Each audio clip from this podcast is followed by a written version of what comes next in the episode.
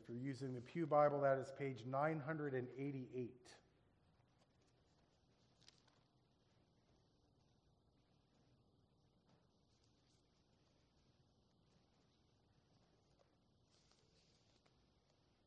And we are in sanctification, the work of the Holy Spirit in sanctification. Children, here are your questions. I know, yep, there are some children here. Okay. I would read them anyway because they're good for us all to think through these things. Uh, first, who can change a sinner's heart? Two, where do we learn how to love and obey God? Three, what should we do when we see sin in our lives?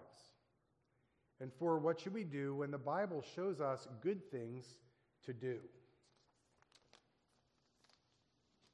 1 Thessalonians chapter 5 beginning in verse 23. This is the word of God. Now may the God of peace himself sanctify you completely. And may your whole spirit and soul and body be kept blameless at the coming of our Lord Jesus Christ. He who calls you is faithful. He will surely do it. There ends the reading of God's word. Let's pray together. Almighty God, we do thank you for your word. And we know that your word itself speaks truth to us and that we need your Holy Spirit to burn those truths into our hearts, where we know that a process that we're undergoing of sanctification is always at work, but we know that it's empowered when your word pierces our hearts. We thank you for these very words that remind us that you are at work in us and that you will complete your work. Now, through the preaching of your word, we pray that those truths would bear upon our hearts and our lives, that you would be glorified among your people, that you would work mightily in our lives. And we pray this in Jesus' name. Amen. Are you satisfied where you're at in your spiritual life, in your moral life? Are you satisfied with your level of obedience, that your thoughts are pure, your words are under control, your tongues are under control, and that your deeds are in line with God's will. Um, are you happy the way you are? Feel like you've overcome indwelling sin, that you've filled the quota of good works that you're called to do? I highly doubt it, but if that's what you feel about yourself and you're satisfied, it's a very dangerous place to be. You can't be self satisfied and be a Christian at the same time. It's a warning that if you're not concerned about where you're at spiritually, that something's wrong with your spiritual life because we understand that we're not where we need to be and we need to undergo this process called sanctification. Christians, true Christians who trust in Christ, should be absolutely satisfied with the fact that Jesus has accomplished salvation for us. Our standing before God is secure because of what Christ has done. But Christians also understand that we're not yet made perfect enough for heaven. We'll never get there in this life. It's not as if we'll get to some point in this life where we're so Christ like that we'll just be taken up into glory. And yet, we're still going through this process of being made more and more Christ like. We need help with that. A sanctification is the thing that we need. Uh, it's God's purpose, first of all, to save us and then to sanctify us.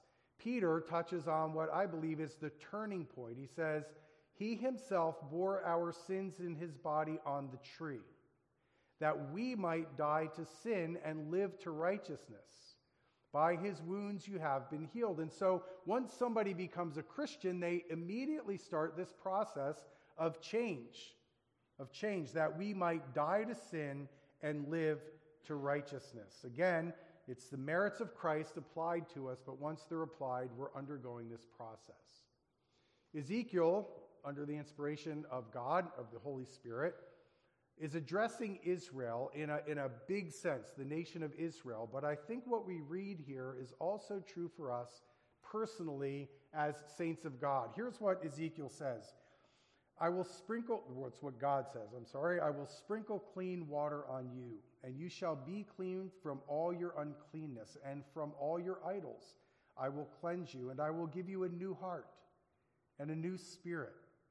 I will put within you, I will put within you, and I will remove the heart of stone from your flesh and give you a heart of flesh.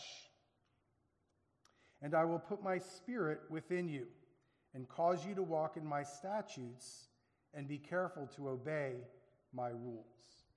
Again, that's what kicked in when we were saved. Whenever it was that when we were saved, we were given a heart of flesh instead of a heart of stone. And then we begin to undergo this process as we're given the Holy Spirit.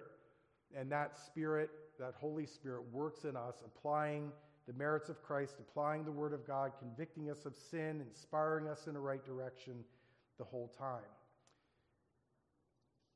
David Powlison, a man who passed away not that long ago, I once had a professor, wrote a little book called Sanctification. And he touches on this idea that we're already sanctified in one sense, but we're not yet complete. He likens it to the word salvation used in Scripture. Like the word saved, sanctified has a past, present, and future sense. So I want to read to you what he wrote. In the past tense, your sanctification has already happened. You are a saint. Saint simply means a holy one. You might not feel like a saint. Other people might think not think you're a saint, but according to the Bible, if you're saved, you're a saint. So in the past sense, your sanctification has already happened. You are a saint. An identification for which you get no credit. God decisively acted by making you his very own in Christ. You have been saved. In the present tense, you, your sanctification is now being worked out. God is working throughout your life on a scale of days and years and decades to remake you in the likeness of Jesus. You're being progressively sanctified, you are being saved. And then in the future sense, in the future tense, your sanctification will be perfected. You will live. Your love will be perfected. You will see God's face when He decisively acts to complete His work of conforming you to the image of Jesus. You will participate in the glory of God Himself. You will be saved. The one we're most interested in is that middle one, the present tense, what we're undergoing now. Westminster Larger Catechism gives a good definition. Sanctification is a work of God's grace whereby they whom God has before the foundation of the world chosen to be holy are in time through the powerful operation of his Spirit, applying the death and resurrection of Christ unto them, renewed in their whole man after the image of God, and having the seeds of repentance unto life, and all other saving graces put in their heart. And those graces so stirred up, increased, and strengthened, as that they are more and more to die to sin and rise to newness of life. And so that's sanctification. That's the work of the Holy Spirit in our lives. There are common aspects of it that all Christians undergo. It's the work of the Spirit and the work of the Word, the work of the Spirit and the work of the Word. That's common to all Christians. Again, Jesus' prayer sanctify them in the truth. Your word is truth, the Spirit and the Word. But then there are tailored aspects of sanctification, very uniquely designed for each one of us as individuals, especially for you. Especially for you. In the things that we go through in life, in the challenges that we face, in the times we need to be convicted of sin, in the times we need to be pointed in a certain direction, it is the person of the Holy Spirit that's at work in it all in how we process life and faith in the circumstances of life. Of course, we use our minds, but in order to truly understand and following God's ways, we need the work of the Holy Spirit. There's a part of that that's apart from us. And so the sermon tonight really only has two parts it's the part of sanctification that is apart from us or outside of us, and then there's the part that we participate in, and we need the Holy Spirit for both. If I don't get to the second part, because there's so much to cover, we'll save the next part for next time. But for now, what happens apart from us in this whole thing we call sanctification? Things that we have no control over. What I would call prescribed providences, each one unique for each one of us, that God prescribes to sanctify us. We usually think of providence in the big terms of of what God is doing, but we need to look at our lives and think of all the things that come into our lives that are a part of God's prescribed providences, making us who we are and making us more and more like Christ. It's God's perfect design for each one of us. everybody loves the verse from Romans 8:28. We know that for those who love God, all things work together for good for those who are called according to his purpose. I think this addresses the issue of sanctification. And the issue of all things is very intentional. So, whether they're good things that are blessings to us or they're trials that are there to refine us, it's all a part of God's work to make us more dependent upon Him and more Christ like ultimately. Divine appointments, whatever they might be. It's not a formula that we can follow, it's not some scheme that we can follow, some man made process that we can follow. It's, it's the work of the Holy Spirit, and it's often very mysterious. A couple of songs that came to my mind in thinking about this. One from 250 years ago, a man named William Cowper, who struggled a lot with trials in his life and actually became quite suicidal at times. Very good friend of John Newton. John Newton's a name that you know, Amazing Grace, and many other wonderful hymns. It's a hymn called God Moves in a Mysterious Way. In this simple line Ye fearful saints, fresh courage take. The clouds ye so much dread are big with mercy and shall break in blessings on your head. Judge not the Lord by feeble sense, but trust him for his grace. Behind a frowning providence, he hides a smiling face. We're never going to understand God's ways if we're not in tune with the Holy Spirit especially through trials. We will judge the Lord with feeble sense, leaning on our own understanding unless the Holy Spirit helps us to understand. So that song was about 250 years ago. A song more recently, 50 years ago, by a man named Phil Keaggy. It's a little more light-hearted and kind of clever little things called Disappointment. Bear with me. I know it by heart, but in order to tell it to you by heart, I'd have to sing it. I'm not going to do that. I'm not even going to read you the whole song. It goes like this His appointment, change one letter, then I see that the thwarting of my purpose is God's better choice for me. His appointment must be blessing, though it may come in disguise. For the end from the beginning, open to his wisdom lies. Disappointment, his appointment, who's the Lord's, who loves best, who loves me best, understands and knows me fully, who my faith and love would test. For, like loving earthly parent, he rejoices when he knows that his child accepts unquestioned all that from his wisdom flows. Disappointment, his appointment, no good thing will he withhold. From denials off we gather treasures from his love untold. And again, as we're going through those things, whether they're good or bad, it's the Holy Spirit, the person of the Holy Spirit, who will help us through the process in the circumstances that we find ourselves in. And so, those are the prescribed providences that are brought into our life that we're going to be completely in the dark about if we don't have some illumination from the Holy Spirit. The second part of that is promptings from the Lord, the Holy Spirit. That direct ministry when the Holy Spirit touches our heart and prompts us, giving us clarity of the word. It's why we need to pray when we read God's word that the Holy Spirit will be clarity, give us clarity, and help us to apply. Uh, things that prick our consciences, the things that we're to put off, the things that we're to put on, the Holy Spirit, taking the word, will apply those things to our hearts and our minds. The Lord also employs people in our lives as a process of sanctification. We might not always associate the people in our lives with sanctification. We know that they can test us, but the Holy Spirit brings people into our lives, people that we need. We're, we were made to be with people. Now, there are people who will drag you down, and they can be used in your life to sanctify you in some ways. You recognize that they're having a bad influence on you, you need to move away from them. But the Lord sends people very often in our lives to point things out to us point things out to us. We need people. We're made to be with people. There's no sanctification without people. There was a, a monk back in the early church, in the ancient church. His name was Simon Stylites, and it kind of means Simon of the Pillars. And he was in the Syrian church. And he was such a radical monk that he wanted to undergo all these, put himself under all these terrible things to, to humble himself and to break himself before the Lord. So much so that the monastery that he was in kicked him out. So he thought, well, I want to become super sanctified. And my problem, and I'm characterizing this, but my problem is people.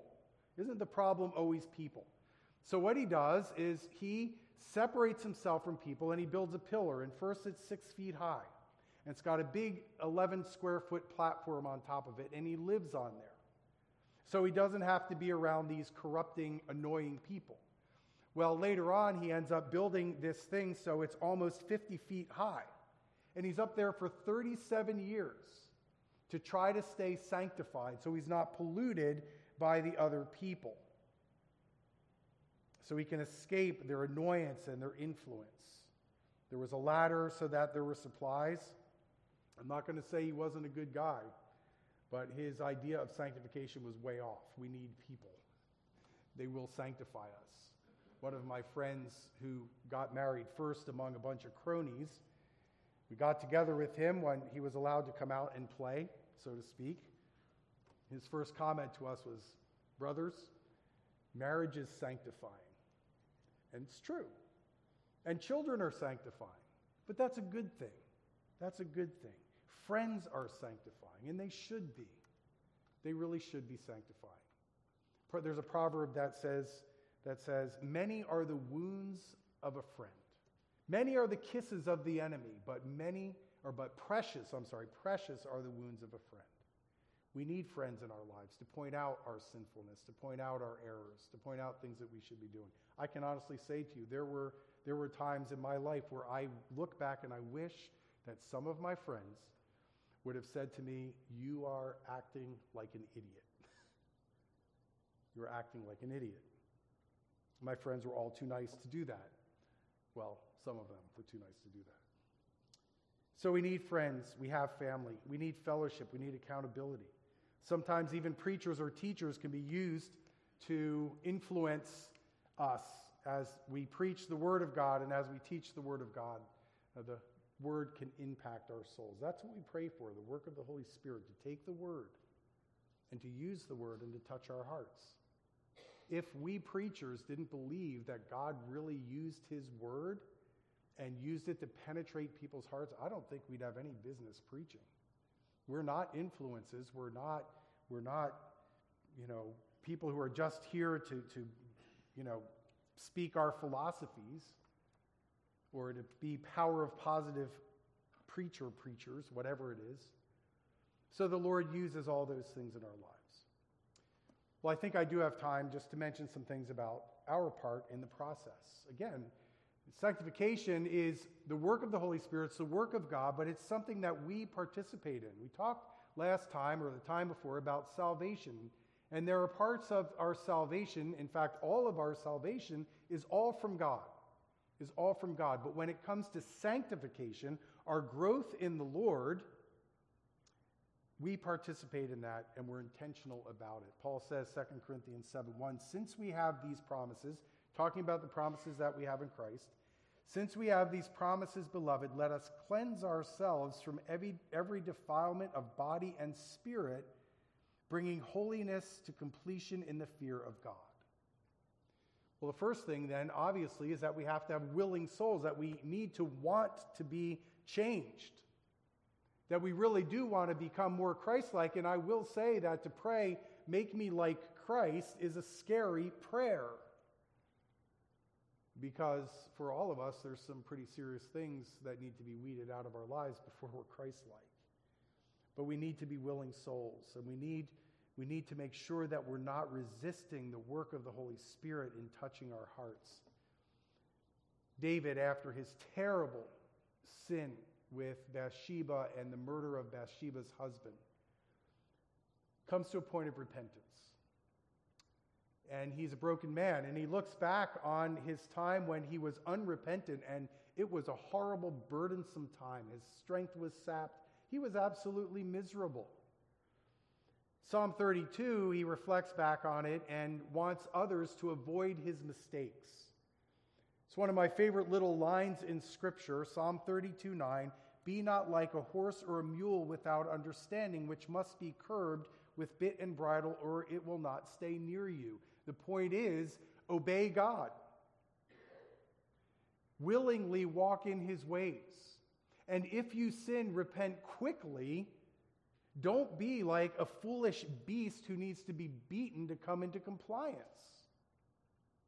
And the fact of the matter is, if we belong to God, if we belong to Christ, that if we're disobedient, if we're disobedient, God is going to discipline us. And so, why be foolish and resist his work? And so, we want to say to the Lord in every aspect of our lives, Your will be done, and then submit and pursue. Well, finally, that pursuit of holiness requires us to be in the means of grace. And I can say that if we ignore or, or neglect the means of grace, we're robbing ourselves and we're setting ourselves up for an intervention by God, maybe in a dramatic way. But we need to be in prayer, praying, Holy Spirit, help me to see myself. Help me to see myself. There's an old hymn called In the Secret of His Presence by Ellen Goreh. I'm not really sure how to say her last name. In the secret of His presence. And think about yourself, the presence of God in prayer, asking the Holy Spirit to show you yourself. And she writes, Only this I know, I tell him all my doubts, my griefs, and fears.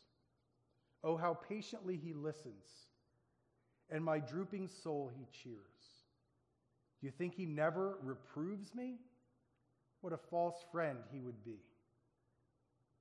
If he never, never told me of the sins which he must see, of the sins which he must see.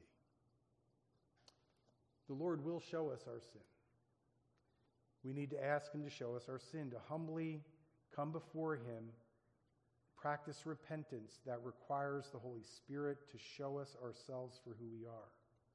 We need to be in the Word. We need to be in worship. We need to be in fellowship if we want to be sanctified. So the question is do we want to be sanctified? This ongoing practice of repentance, putting off sin when recognizing it and pursuing good works as the opportunities arise. Well, there is a final refinement coming. And we're not deluded enough to think that we're ever going to be perfected in this life, nor should we. In fact, from my experience, when I observe maturing Christians, the older they get, the more they realize how sinful they are and how much they're dependent upon the grace of God. But there is that day coming. And again, it's not like we'll become so Christ like that we'll get taken up or it's okay to die but finally, when we do enter God's presence, we'll be perfected. And if you're like me, you can't wait for this part of being glorified, being done with sin finally. It will come. But in the meantime, no Christian can be comfortable with indwelling sin. No Christian can be comfortable in not doing what we're commanded to do. And we need the Holy Spirit to help us to do the things we're called to do. Finally, though, one day, done with sin. Well, we're being made like Christ. And whichever way it comes, we can trust the Lord that He's doing it the right way. And however it comes, the Holy Spirit will help us in the process. And so I'll read again the benediction that I started with, that is our passage. Now may the God of peace himself sanctify you completely, and may your whole spirit and soul and body be kept blameless at the coming of our Lord Jesus Christ. He who calls you is faithful, he will surely do it. May we be willing subjects of the mercy of sanctification through the work of the Holy Spirit and his word in our lives. Let's pray. Lord, as we come to you in prayer, we know that you are a God who sees all things and knows all things. We know that you see into the very depths of our souls. And you know exactly what we need in our lives to be made like your Son, our Lord Jesus Christ. And we pray that you would give us wills that would be in conformity with your will for our lives. Lord, touch us deeply, we pray. Help us to see. Help us to see where we've sinned against you and against our brothers and sisters, against our neighbors. Help us to see where we've not been merciful and kind and gracious to those around us, and when we've not acknowledged that we belong to you and we're not our own, when we've not served you well. Please forgive us. Lord, we're going through this process that you've designed for us.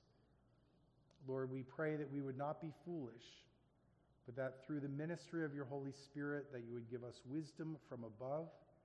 And as we grow in the grace and knowledge of the Lord Jesus Christ, we would become more and more wise in the way that we process life. And we pray that we would do so all for your glory. We know it's good for our souls.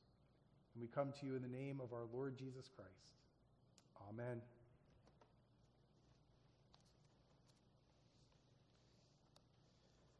A closing hymn.